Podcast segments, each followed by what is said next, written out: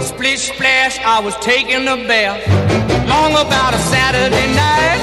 Yeah. 점심 먹고 유쾌한 시사 디저트 한 입. 최영일의 시사본부. Well, I stepped out the tub and put my feet on the floor. 네, 시사본부 매일 이 시간 청취자분들께 드리는 깜짝 간식 선물. 열려라, 음, 깨, 컵라면. 아시죠? 네. 자, 두 번 말씀드리지 않아도 아실 겁니다. 이 코너 들으시면서 문자로 의견 주시는 청취자분들에게 쏩니다. 짧은 문자 50원, 긴 문자 100원, 샵 9730으로 의견 많이 많이 보내주세요. 아, 제가 정말 소중히 여기는 코너입니다. 경제본부. 올해 마지막 코너인데요. 내년에 또 이어지겠죠? 스토리텔링으로 경제를 알기 쉽게 설명해주는 KBS 보도본부의 서영민 기자 나오셨습니다. 어서오세요. 안녕하세요. 오늘 영하 6도였는데 아침에. 아 그랬나요? 왜 하얀 머플러 안 하고 오셨어요? 아 오늘 깜빡했습니다. 바빠서 아유, 제가 그걸 얼마나 좋아하는데. 아침에 다른 라디오를 출연해야 되는데 아, 이른 시간이 아침에 늦어가지고 네 급히 나오느라 이 추운 날. 네. 머리를 또 멋지게 깎으셨습니다. 자, 2021년을 마무리하는 날이니까 네, 오늘은 한 해의 경제 상황을 정리해 주시는 거죠? 네, 비교로 정리를 한번 비교로. 해보겠습니다. 네. 어, 그거 땡깁니다. 옆에 있는 비슷한 다른 나라들 아. 국민소득 차원에서 이런 게 좀 중요하죠. 네, 음. 비교는 기준에 따라서 다양하게 되잖아요. 팁을- 네 어떤 비교입니까? 승부 자체보다는 어떤 점들을 볼 수 있느냐 하는 걸 비교를 하려면 비슷한 나라들 꼽는 게 좋을 텐데 그렇죠, 그렇죠. 일본, 음. 타이완 두 나라를 한번 꼽아보겠습니다. 아, 이게 그래요. 규모 자체는 둘 다 우리랑 달라요. 일본은 우리보다 인구가 두 배 이상, 두배 이상 많고 타이완은 우리보다 작고. 2분의 1 이하로 작고 그러네요. 인구가. 근데 일단 수출 지향으로 나라를 일으켜 맞아요. 세웠다라는 측면에서 같고 그 나라를 일으켜 세운 종목들이 제조업 분야의 반도체, 뭐 가전 이런 거라는 측면에서도 비슷하고 그게 이 나라들의 다 성공 요인인데 지금 현재 성적표들이 다 다르다. 네. 인구 규모나 시장 규모가 많이 다르지만 네, 우리 둘 다 이웃 나라로 오랫동안 아시아에서 맞습니다. 서로 따라가기도 하고 추격전을 벌이기도 하고 따라잡기도 하고 경쟁해온 나라들이에요. 네, 자, 일본과 타이완 유사성도 있습니다. 네.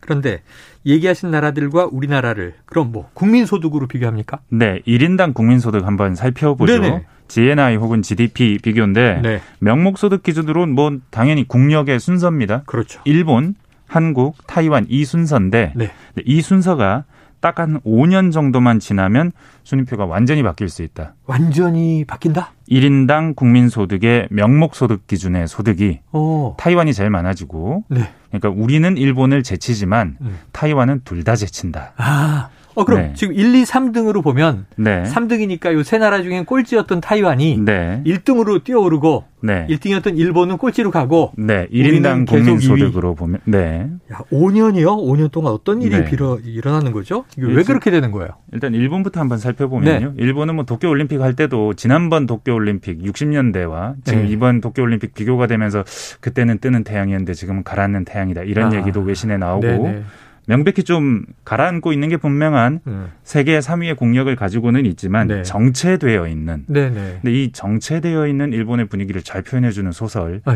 하나 있습니다. 그래요? 네, 마스이에 마사시가 쓴 여름은 오래 그곳에 남아.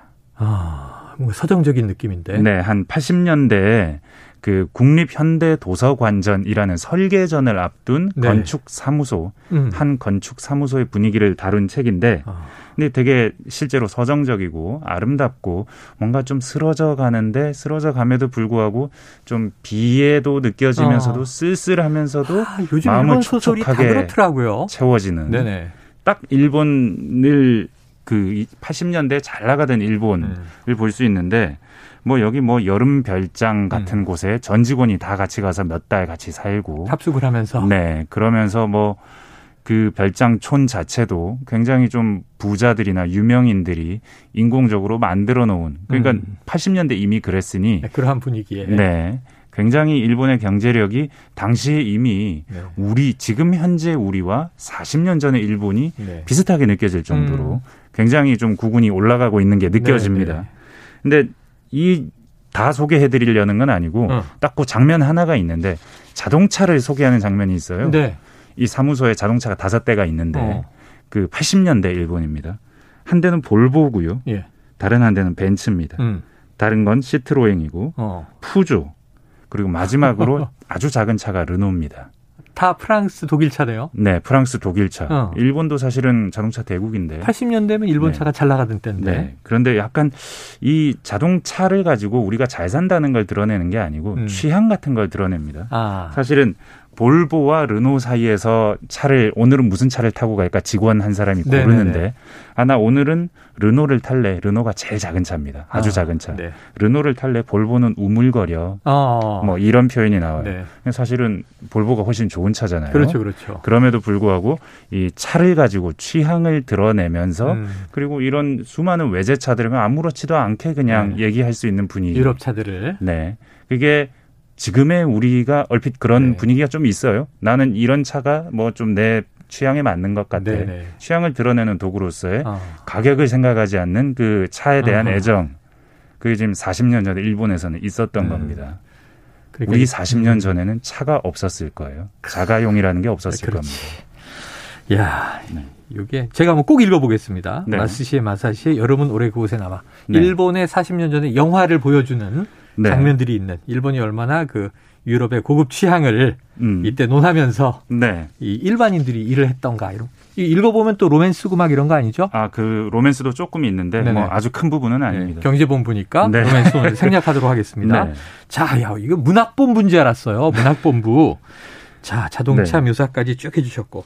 우리나라와 일본의 경제 상황이 40년 전에는 엄청난 격차가 있었다. 네. 근데 이제는 지금은 삶이 비슷한 거잖아요. 네, 이 책의 제목이 여름은 올해 그곳에 남아인데 네. 여름 자리에 일본을 넣어도 똑같습니다. 예. 일본은 올해 그곳에 남아. 음. 그 대졸 초임 일본은 계속 정체 상태인데 우리는 추월을 했고요. 네. 국가 경쟁력, 정부 경쟁력, 세계 상위 100대 대학 수조차도 우리나라가 더 많습니다. 어. 토플 점수도 한국이 낮고요. 시가총액 1등 기업도 네. 삼성전자가 토요타의 두 배입니다. 음. 가장 의미 있는 게 실질 임금인데 실질 임금 그래프를 보면 네. 한국은 꾸준히 계속해서 조금씩 성장합니다. 오. 근데 일본은 30년째 제자리입니다. 어. 그러다 그냥 직선이네요, 일본은. 네, 그냥 직선이에요. 그냥 네. 변하지 않습니다. 실질 임금은 노동자의 생활 수준을 변화시킬 수 있다는 점에서 그리고 실제로 이 사회가 발전하고 있다는 걸 보- 분배가 제대로 되고 있다는 걸 보여주는 지표이기 때문에 어. 상당히 중요한 지표인데 이야. 이러다 보니까 일본 석학들도 야 이제 우리 일본은 정말 정체돼 버렸고 어느 순간 한국에 역전 당해 버렸다 이런 얘기들을 지금 하고 있습니다. 네. 그리고 실제로 2027년 5년 뒤에 음. 일본이 한국한테 명목 GDP로도 1인당으로는 음.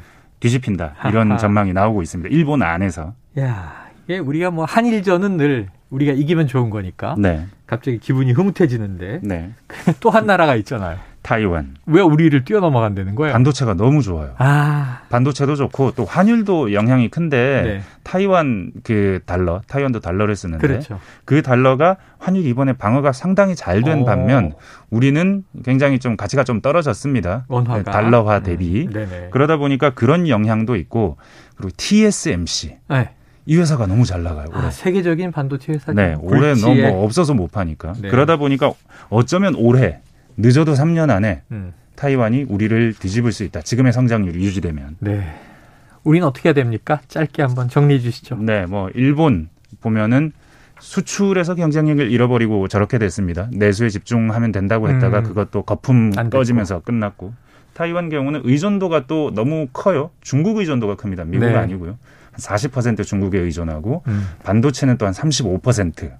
그러니까 굉장히 반도체와 중국 네. 일변도인 국가인데 저게 위험하다는 걸 타이완을 보면서 우리는 어떻게 해야 될지를 뭐 자연히 생각해 볼 수 있게 알겠습니다. 됩니다. 네. 오늘 중요한 교훈을 주셨어요. 올해의 마지막 경제본부 서영민 기자와 이야기 나눴습니다. 고맙습니다. 감사합니다. 자, 오늘 저 열려라, 음, 깨라면 이거 발표는요, 시사본부 홈페이지에서 확인해 주시길 바랍니다.